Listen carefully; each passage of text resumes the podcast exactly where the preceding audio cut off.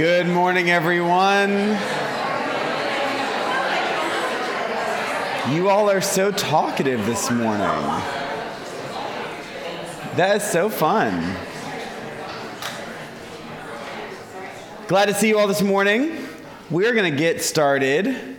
We're going to open with a prayer, but before we get to the prayer, a reminder that we've got sign up sheets at both doors, bookmarks for those of you who need the schedule for the rest of the semester. If you've not received an email reminder over the last couple weeks, make sure you sign up on our list so we can get you on the list so that you know what is coming up. As we look ahead, just a quick note so that we're all on the same page. March 18th, that is spring break for many of the schools around here. We will not meet that week, but we will meet on Ash Wednesday. We will meet during Holy Week. So just know that we will be here for all of those things. Next Wednesday is Ash Wednesday. And so make your plans to get your ashes. We have a 10 o'clock service before this service. We have a 12 o'clock service. I'm sorry, 10 o'clock before this class and at 12 o'clock after this class. And so, if that's convenient for you, you can join us to get your ashes here. We have, I think, five or six different services during the day on Ash Wednesday. So, hopefully, you can be here to begin your Lenten journey with us. Um, another quick note you will see little ads around the church and the bulletins and the Archangel about a Lenten podcast that we are doing. One of the things that we will be doing this Lenten season is a sermon series called Reorder the Disorder. And this has come about be- after many different little anecdotal conversations with people around feeling too busy to do some of the things that they think they should do or want to do. And so instead of one on one trying to help people kind of reprioritize. We're going to do it all together. And to say that we can reorder what the world kind of creates as a disorder for our lives. And one of the ways that we're going to do that is by doing daily prayer all together. So every morning, one of the priests here at St. Michael will have a podcast come out to do just 10 minutes of prayer. And that's going to be the daily reading with a daily meditation the Lord's Prayer, nice and easy, something you can do at home, in the car, in the evening, whatever you prefer, but it's going to be daily through the podcast. And if you've never done a podcast, this is your opportunity to do your first. It's nice and easy. And if you don't want to do that, then you can stream it on our website too. But the ask is going to be that everyone takes at least 10 minutes a day to say your daily prayers. If you do it on your own, great. And if that's something that you like but don't often get a chance to do or make time to do, here is our sort of Lenten gift is the prayer for you. So you don't have to make it up.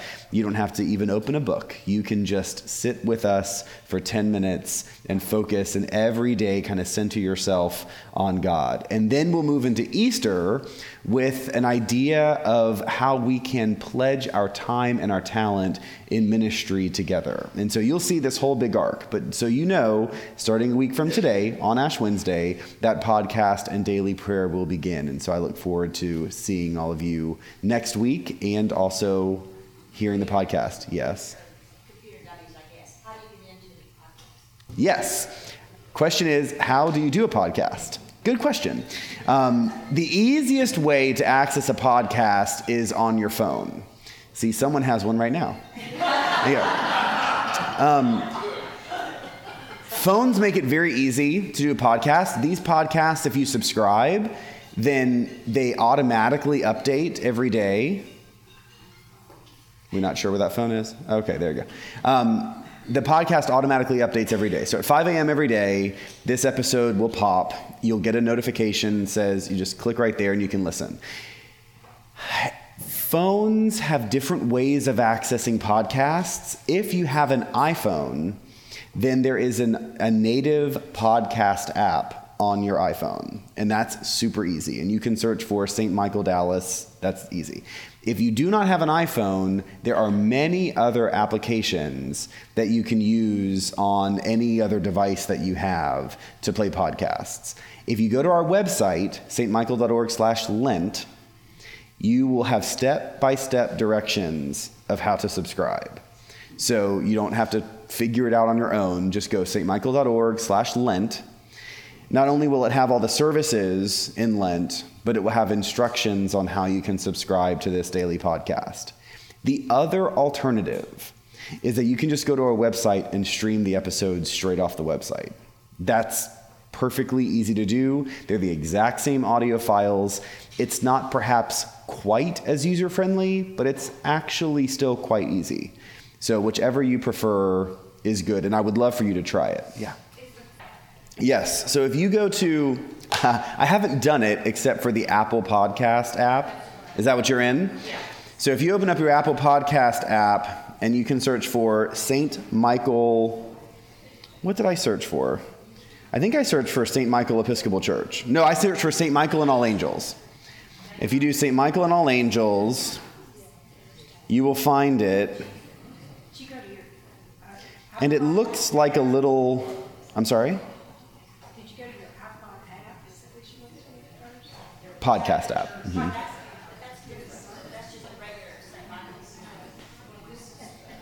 Um, okay, so here's what I'm going to say. I know it's so confusing. Go to our website, stmichael.org slash Lent. There will be multiple ways for you to subscribe to this, and it will walk you through step by step. Everyone's device is a little different, and so how you access it will be a little different. And so rather than going through each step by step, the instructions are there on our website. Yes. Yes. Yes. So the episodes will come each day, but they will be archived. That means you can't listen ahead, but you can listen to everything that has already happened. So if for some reason you don't start on Ash Wednesday and you think, oh, I forgot about that, and it's a week later, you can actually catch up if you wish. Some of you may or may not know this. The Book of Common Prayer that we have has two different cycles in it. You've got the Sunday cycle, and that's a three year cycle. That's what we use on Sundays or on the weekends. So every three years, you receive the same set of readings. There is also a daily cycle, and that's a two year cycle. So in your prayer book, there is actually by day, 365 days, Old Testament, New Testament, Psalm, Gospel reading every single day. And so you can actually read through the entire Bible in two years by following that lectionary cycle. That is the cycle that we are using for the daily reflections, is that daily cycle that goes every two years. And if that is something that you've never heard before, then catch me afterwards and I'll explain to you how you might do that. It's actually a really great way to read the Bible um, if you've never done it before because it tends to uh, there tends to be enough variety to where you may not get lost or bored um, because it keeps things a little fresh. Any other questions about that? Sorry to go off the rails with technology. Okay, let's open with a prayer and we'll get started. The Lord be with you. Let us pray. God, we give you thanks for bringing us together this morning, and we give you thanks that with each of your new seasons, we have an opportunity to reimagine who you call us to be, to take a few weeks and discern and examine our gifts, our blessings, to be grateful for what we have, and to consider how we can give more generously to those around us. As we close out the season of Epiphany and approach the season of Lent, I ask us, I ask you to open our hearts and minds that we can begin to be inspired in fresh ways to help change our lives that we may grow closer to you day by day. Be with our friends who cannot be here today, especially those who need your healing touch that they may be surrounded and uplifted by your love and by ours. All this we ask in Jesus' name. Amen. So I missed you last week. I heard Ken did well with chapter 26. And so we're going to look at chapter 27 today. And as you may have noticed, these, these weeks right in here, we don't have as much information to go over. So, a quick recap how we got here. This is kind of the middle point in Genesis. This is a pivotal storyline that will set us up for everything that will come in the rest of Genesis, in particular, how the Israelite people find themselves in Egypt. So, as we've, noted, as we've mentioned before, Genesis begins at the beginning and gets the Israelites all the way to Egypt. So that Exodus picks up in Egypt and tells the story of how they were delivered out of the hands of the Egyptians and brought into the promised land. So there's the kind of big arc, Genesis to Exodus. How we get here is we began with story of creation we get a cycle of stories where people make mistakes, but then God intervenes, and a cycle of covenants that God makes with creation. God's promises and covenants shift from being very God centric to becoming a partnership with humanity. So at the beginning, God's partnership or promise is given just completely to Adam and Eve. Then, as we move forward, God's covenant or promise with Noah shifts just a little bit, not only from God, but to Noah's. Noah has a little bit more responsibility to go off and care for creation. As we move forward to Abraham, that onus shifts a little bit more, still not 50 50, but Abraham has to show that his pledge of um, love and faithfulness and fidelity to God is something very real. And we know that that promise is made through circumcision.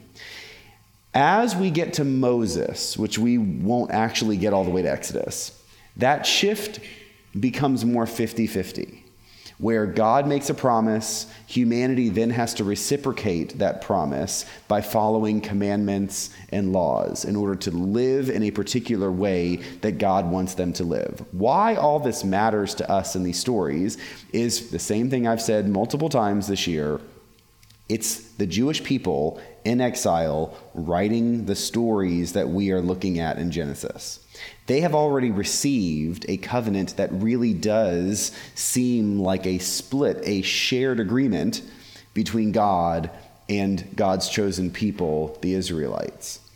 That's important when we get to Jacob and Esau and the kind of rift that forms between the two of them, because the story that we're going to look at in chapter 27 is, in all fairness, kind of a ridiculous story. But it's important for us to understand that the story is being told for a particular purpose, and that is to get to, effectively, Moses, to get to the place where the Israelites become Jewish. So it's important to note here they are Israelite, they are not Jewish yet. The Israelites do not become Jewish until they are at Mount Sinai, after having been delivered out of Egypt where God gives them the commandments. Those commandments are given and received, and the Israelites begin to form an identity that becomes l- less about their tribal or racial or cultural identity and more about a religious choice that they make. That then gets refined over time, particularly in the exile when they're constructing these stories, so that by the time Jesus comes around, the Jewish tradition is incredibly dense and rich and detailed, almost to the point where it has now become a distraction from what is the purity of the love covenant that God really wants to make, which is, in effect, Jesus' message to the Jews is that the rules, they're a little too much. God's love is more simple. And receiving God's love is much more simple. Okay, there's the big arc to where we are right now with Jacob and Esau. Any questions about last week since I wasn't here, or perhaps the way that this story connects? I always wonder if that reaction is just stunned confusion or not. Okay, chapter 27, really just two sections. The first, Isaac blesses Jacob, and the second is Esau gets angry. So we're going to take a look at the very last verse of chapter 26, because that's important to set our story up. So if you look at chapter 26, really it's the last two verses, verses 34 and 5. When Esau was 40 years old, he married Judith, daughter of Beeri the Hittite, and Basemath, daughter of Elon the Hittite, and they made life bitter for Isaac and Rebekah. This sets up our story in chapter 27. It is very important to note that Esau's choice of a wife or wives is very different than what his family has set up as an expectation. So remember when it was time for Isaac to find a wife, they did not look around locally, but instead Abraham sent a servant all the way back to where he came from in order to find the right kind of woman for his son Isaac. It was very important for Abraham's bloodline to continue. Because if you imagine that you are the people in exile, one of the critical components of your identity in exile is maintaining the purity of your identity. So, if all of these Jews, these Israelites, have been taken from their homeland up into Babylon, it would be very easy for them to meet nice Babylonian people and have nice mixed Babylonian Israelite children, and everything would be okay, except that was not what they wanted to do. They had a sense of maintaining a purity of their bloodline that they are reinforcing in the way that they tell these stories in Genesis. It is very important that Esau make this kind of wrong choice because the narrative will ultimately show that Jacob does some bad stuff. But Jacob's bad stuff is not as bad as Esau's bad stuff. Does that make sense? So Esau has made poor choices for his wives. Now let's jump into chapter 27.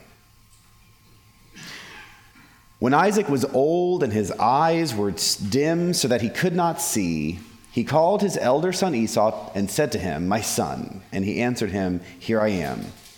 He said, See, I am old. I do not know the day of my death. Now then, take your weapons, your quiver, and your bow, and go out to the field and hunt game for me. Then prepare for me a savory food, such as I like and bring it to me to eat, so that I may bless you before I die. We'll pause there. Isaac knows he is on his way out. Isaac has gotten old enough to where he can't see very well, which will come in, be very important. And at, in his in his ill state, he realizes that he needs to pass on a blessing to his sons. Now, if we are looking and reading closely, you may ask the question what's a blessing? And if we remember a couple chapters ago, Esau traded his birthright to Jacob for some food. So, what is the difference between a blessing and a birthright? Because when I first read this, I thought, wait a minute. I thought we had resolved this. I thought Esau had kind of given away the, being the heir in the family. Now Isaac is calling Esau over to say, Let me bless you. So, what's the difference? A birthright in the ancient world is more of a legally binding arrangement. That is more like inheritance.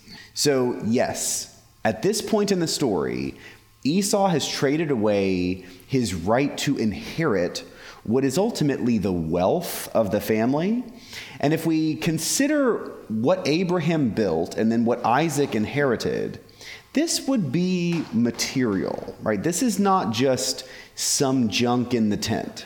This would be a decent estate.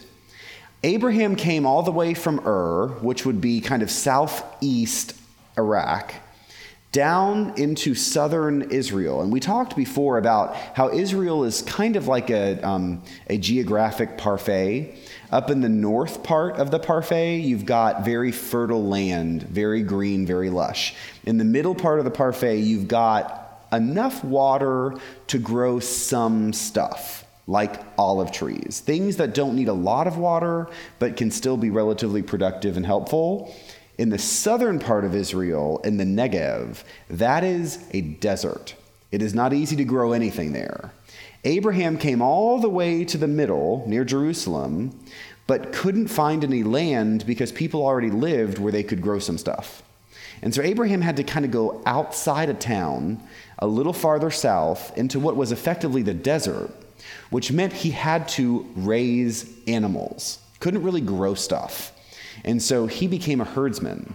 And he had lots of herds, and those herds grew and grew, partially because Abraham traded Sarah off as his sister multiple times and received extra stuff, right? So we remember those stories.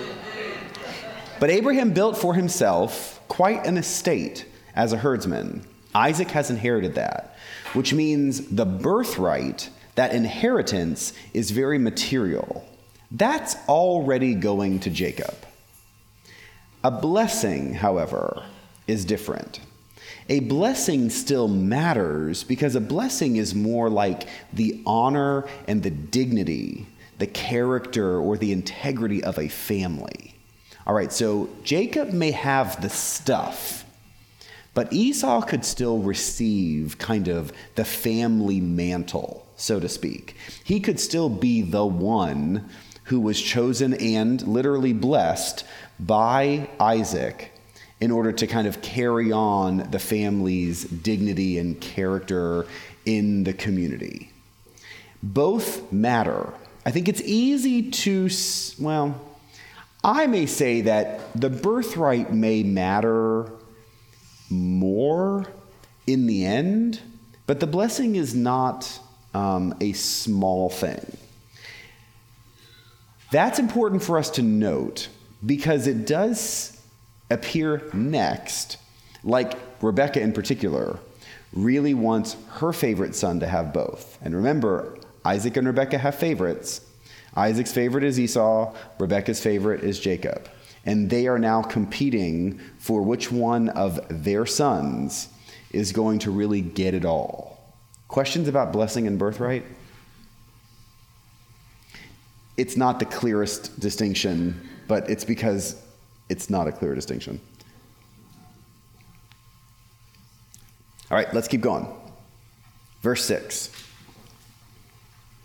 Rebekah said to her son Jacob, jump to verse 9, Go to the flock and get me two choice kids, so that I may prepare from them savory food for your father, such as he likes. And you shall take it to your father to eat, so that he may bless you before he dies. We'll pause there. So, Rebecca's favorite son gets a little bit of a head start on Esau. So, Isaac says to Esau, the hunter, Go out, hunt an animal, prepare it for me to eat, and we will effectively have this ritual or ceremony where Esau offers to his father something that he earned so that his father can then return a blessing upon him. Rebecca hears this and tells Jacob to go and just get some good animals, right? So they've got some goats over in the pen. Remember, they're herdsmen. Find a couple good ones. Let's go ahead and prepare the food because we can get out ahead of Esau. Esau's got to go hunt something. But we've got some goats right here. Go kill them. Let's cook them. And then you can get in the tent before Esau can get back. Does that make sense? Keep going. Verse 11. But Jacob said to his mother Rebekah, Look, my brother Esau is a hairy man, and I am a man of smooth skin. Perhaps my father will feel me, and I shall seem to be mocking him and bring a curse on myself and not a blessing. His mother said to him, Let your curse be on me, my son. Only obey my word and go get them for me. So he went out, got them, brought them to his mother, and his mother prepared savory food such as his father loved. Then Rebekah took the best garments of her elder son Esau, which were with her in the house, and put them on her younger son Jacob. And she put the skins of the kids on his hands and on the smooth part of his neck. Then she handed the savory food and the bread that she had prepared to her son Jacob. So, this is the part of the story that I said is just a little ridiculous.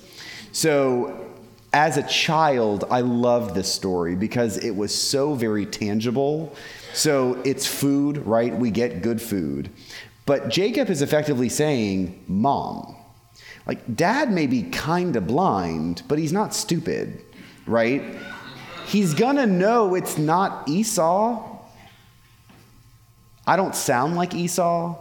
I don't look like Esau. I don't feel like Esau. I don't smell like Esau, right? All of these things.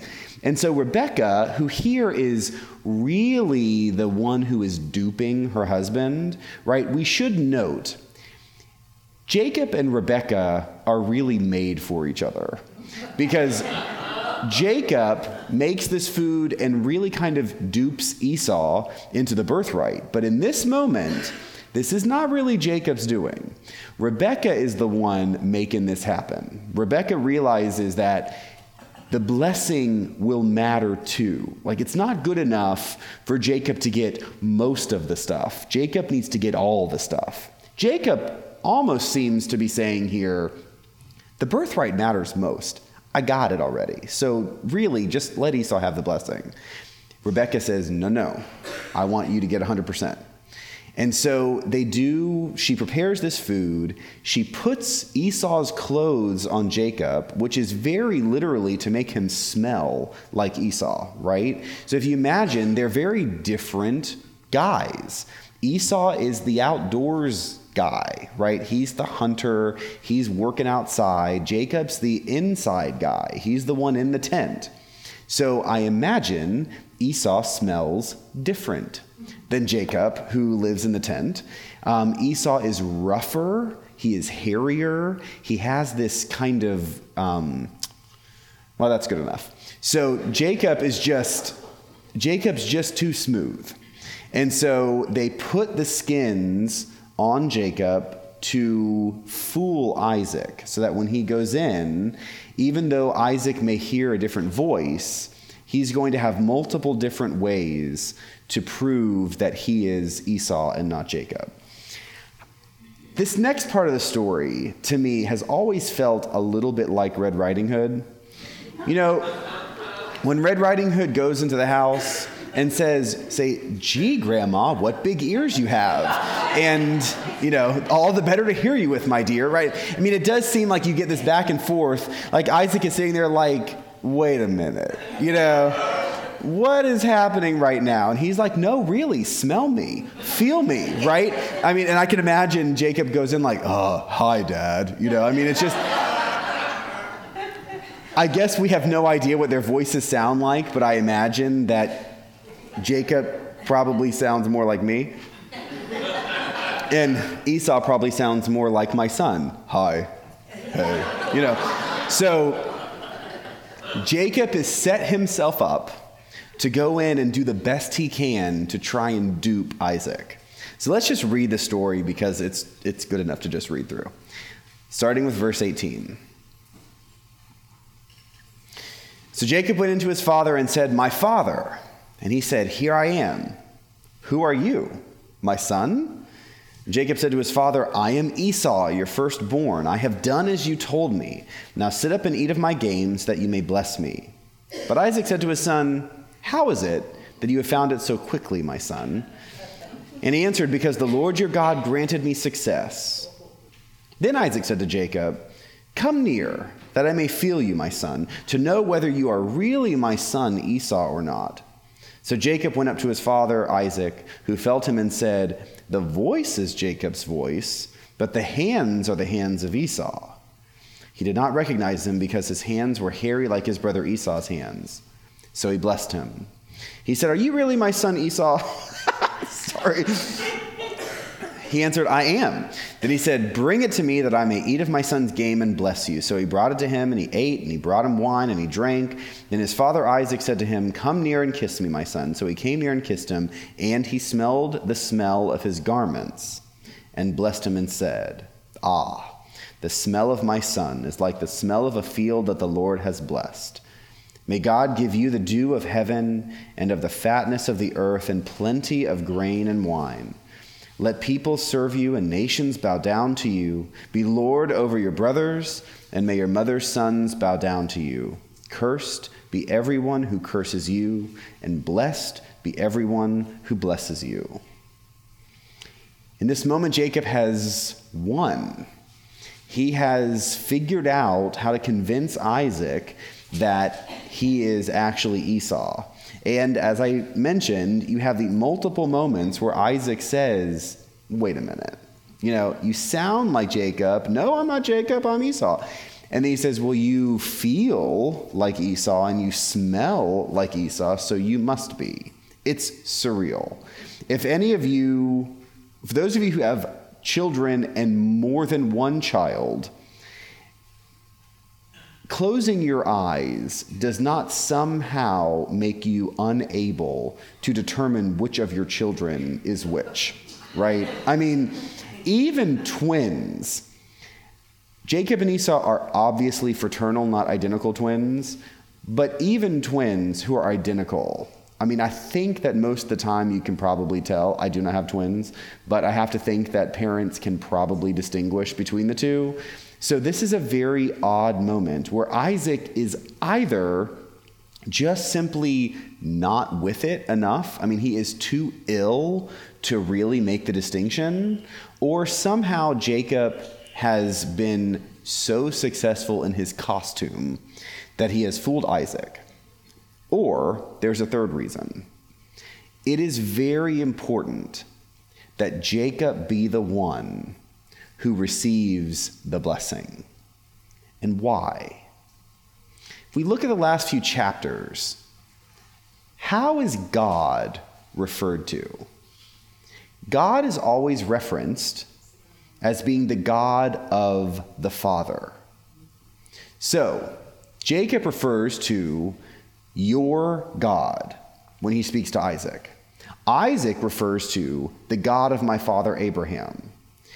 It is very important to note that the identity and the loyalty of God falls to this family. If you put yourself in the place of the Jews who are in exile, God's location is now not as integral to God's identity. Until God, I know we haven't studied this, but hopefully you know the story well enough to imagine God in the wilderness around Sinai. Remember, as the Israelites are leaving Egypt, God appears how? In fire and in cloud. Do you remember that? As they're leaving and they approach the Red Sea and the sea parts and they go to the mountain, God physically rests in different places, including the tent so once Moses receives the Ten Commandments, God's presence becomes like a cloud over the tent where the ark is. And as the Israelites move through the wilderness before they get to the promised land, God's presence physically moves with them. And as the story goes in Exodus, God descends upon the tent, and the Israelites stay there until God goes back up. Then the Israelites know it's time for them to move. And they do this, and we know, of course, for 40 plus years prior to, to Joshua finally taking them into the promised land. And even when they're in the promised land, God is not physically present until David brings the ark into Jerusalem and Solomon builds the temple. And all of a sudden, God is present, period. God's not going anywhere. That worked for generations until they were sacked and the temple was destroyed. And so now these Jews who have always understood God as being physically located in a place now have to ask the question well, okay, well, wait a minute. So, if God was in the temple and we knew God was physically there, but the temple is no more, is God gone? And so, as they begin to look back at their own stories, what they realized is that God's fidelity is actually passed through the families of the Jewish people. First with Abraham, and then through Isaac, and then ultimately through Jacob. That blessing is actually where God is located. And so it is critically important in the telling of this story that Jacob not just get the stuff, but that Jacob receives God himself, right? The Yahweh goes from father to son, and then father to son, and on and on. This blessing moment becomes very important in the future as well. We will get in 10 or so chapters to a place, actually, no, it's more like 20 chapters, where the blessing doesn't continue in the way that it should. Jacob himself actually goes to bless Joseph's sons and he crosses his hands and ends up blessing, giving the primary blessing to the younger son.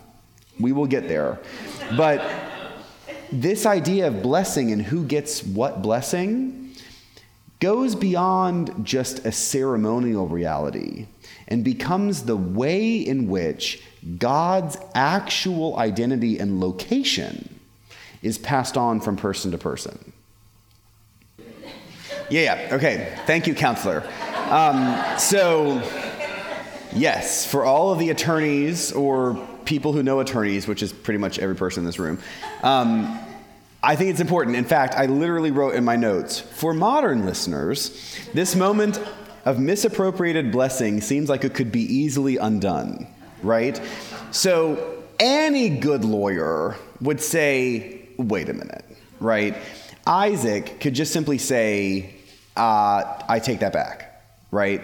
And I'm going to bless or re bless or bless again Esau instead. And in fact, in the next few verses, we're going to see part of what angers Esau is he comes back right on the heels of Jacob with all his stuff, right? He's gone out, he's killed the animal, he's made the food, he's ready to go.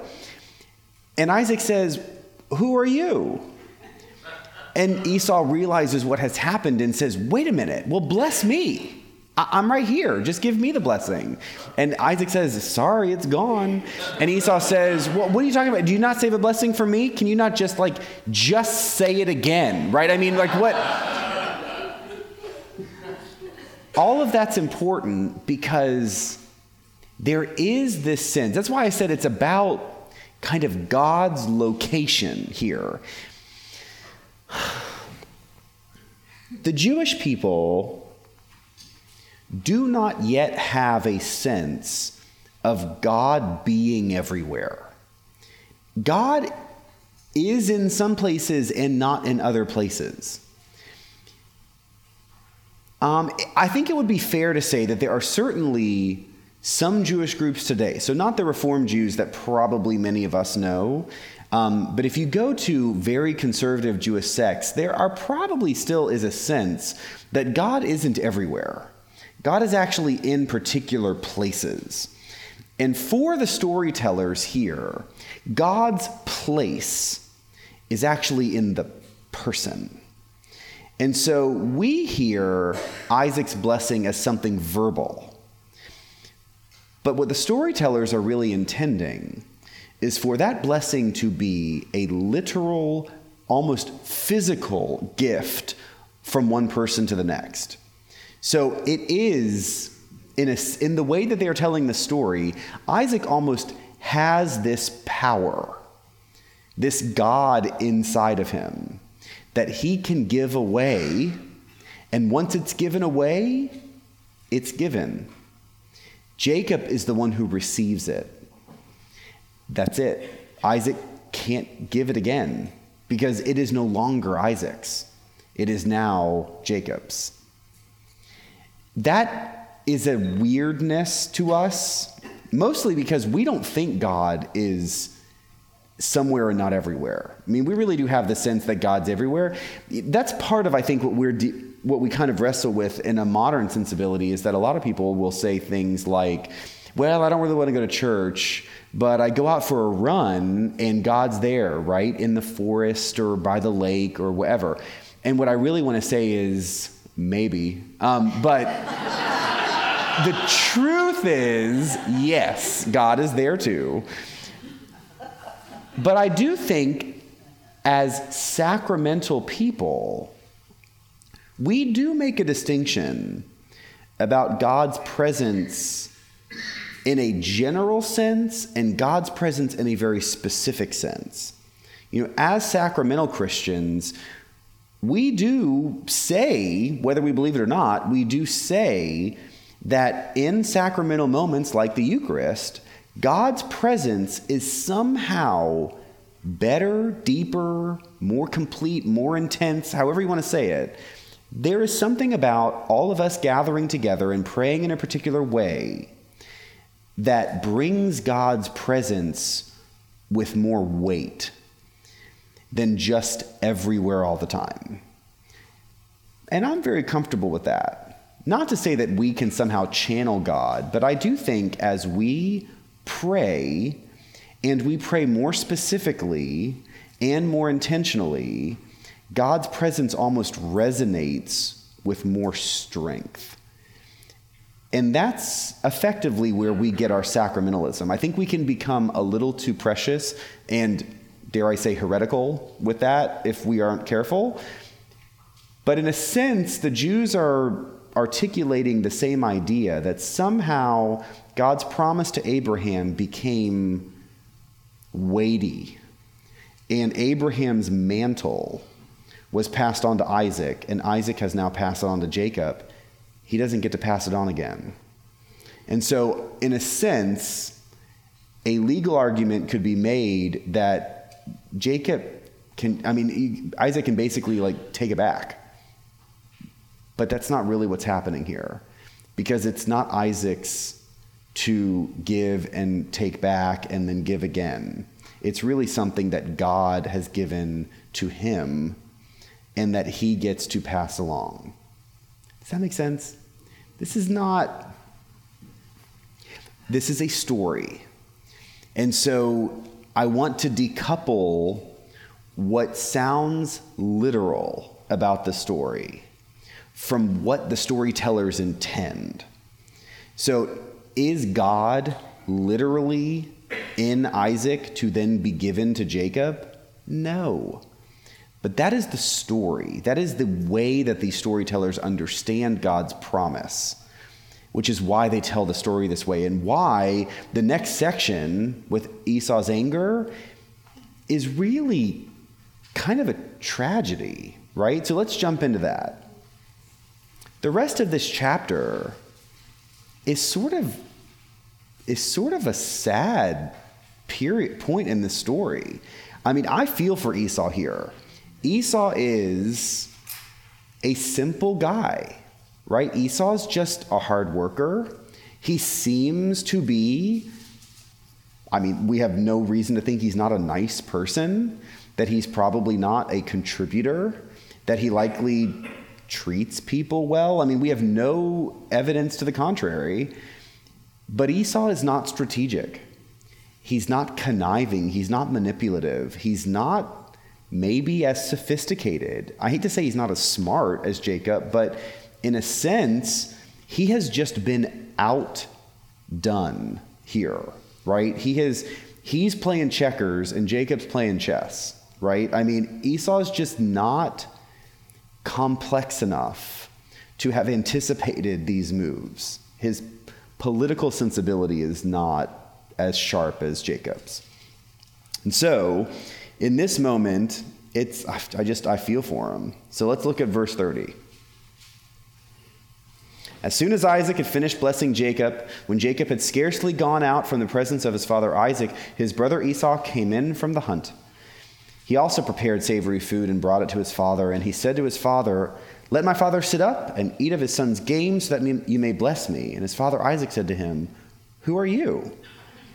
And he answered, I'm your firstborn son, Esau. Then Isaac trembled violently and said, Who was it then that hunted game and brought it to me, and I ate it all before you came? And I have blessed him. Yes, and blessed he shall be. And when Esau heard his father's words, he cried out with an exceedingly great and bitter cry, and said to his father, Bless me, me also, father. But he said, Your brother came deceitfully, and he has taken away your blessing. And Esau said, Is he not rightly named Jacob? For he has supplanted me these two times. He took away my birthright, and look, now he has taken away my blessing. Oh, I mean, it's kind of like breaks my heart. Poor Esau has just been totally undermined here. And remember back when they were born, I noted that Esau's name means red and hairy, and Jacob's name means deceiver, trickster. And so when Esau says here, he is rightly named Jacob, for he has supplanted me these two times. So Jacob has lived up to his name. He is the trickster. Not only did he deceive him with his birthright, but look, now he has taken away my blessing. As I noted before, Esau is the firstborn son, but for the storytellers, Esau's not their patriarch. Esau becomes the father of the Edomites. So the Edomites are a Semitic. It, the Edomites are a Semitic tribe that kind of coexist around the Israelites. We can better understand this by looking at the Samaritans. So you may have heard me say this before. I think I've preached about this at least once here, where we know the story of the Samaritans. Samaritans are always kind of held up as the people who aren't that great in the Gospels. The Sadducees, Pharisees, do not like the Samaritans. But what many of us don't realize that Samaritans are also effectively Israelites. They're also Semitic peoples. What they are, though, are not the really religious Semitic peoples. They're the ones that live kind of around Jerusalem. So the Samaritans share a culture that is very much like the Jewish religious in Jerusalem, but they're not quite as legalistic in their identity. And so when Jesus tells the story of the Good Samaritan, what Jesus is really saying is not that this Samaritan person did something so un Samaritan like. No, what Jesus is saying is you've got the religious people who are on their way to the temple and they do not help the person who has been beaten up because they don't want to become ritualistic, ritually unclean on their way to the temple, or else they won't be able to worship God. All right? Literally touching the person who has been beaten up will mean they can't go to the temple and worship themselves. They are prioritizing getting into the temple to worship the right way over helping a person who's dying on the side of the road. The Samaritan comes along, and the Samaritan does what the Jews should have done, which is just help the person who's dying on the side of the road. Not because the Samaritans are somehow these savages and that that one Samaritan is exceptional. No. What Jesus is saying is that Samaritan has not been so blinded by the extreme religious rules that they're able to see the humanity see the need that this person has and do the right thing. In a very similar way, the Edomites live in and around those religious Jews in Jerusalem.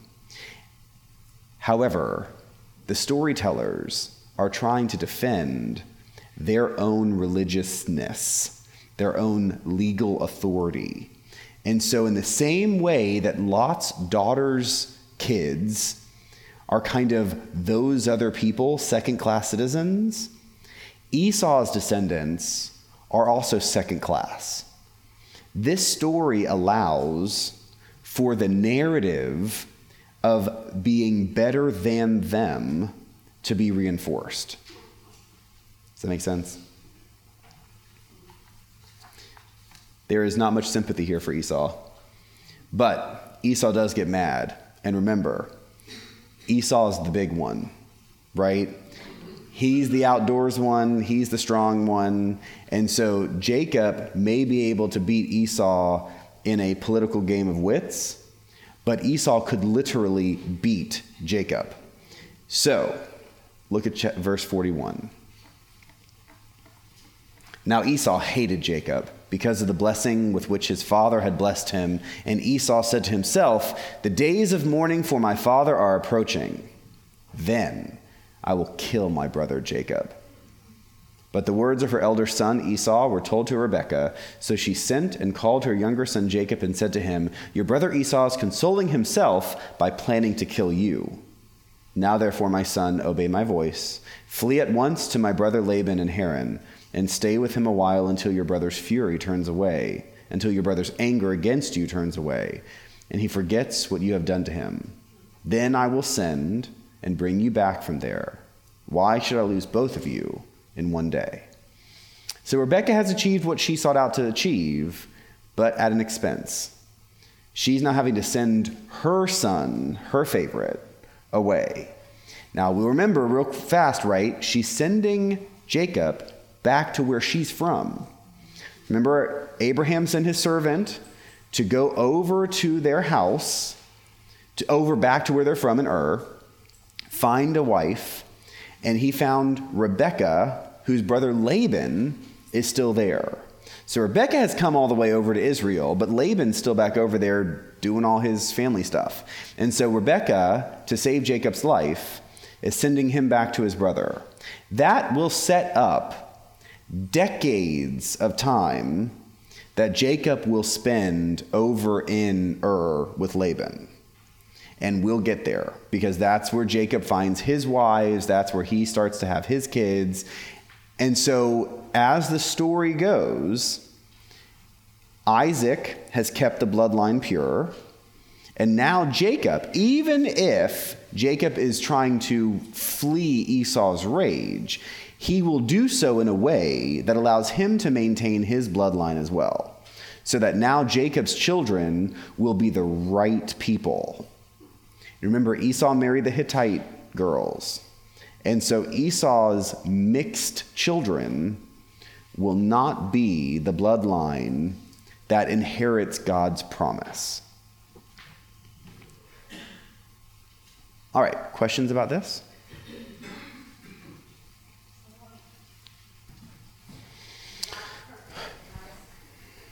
So the question is how do you reconcile that God is doing something underhanded? Is that right?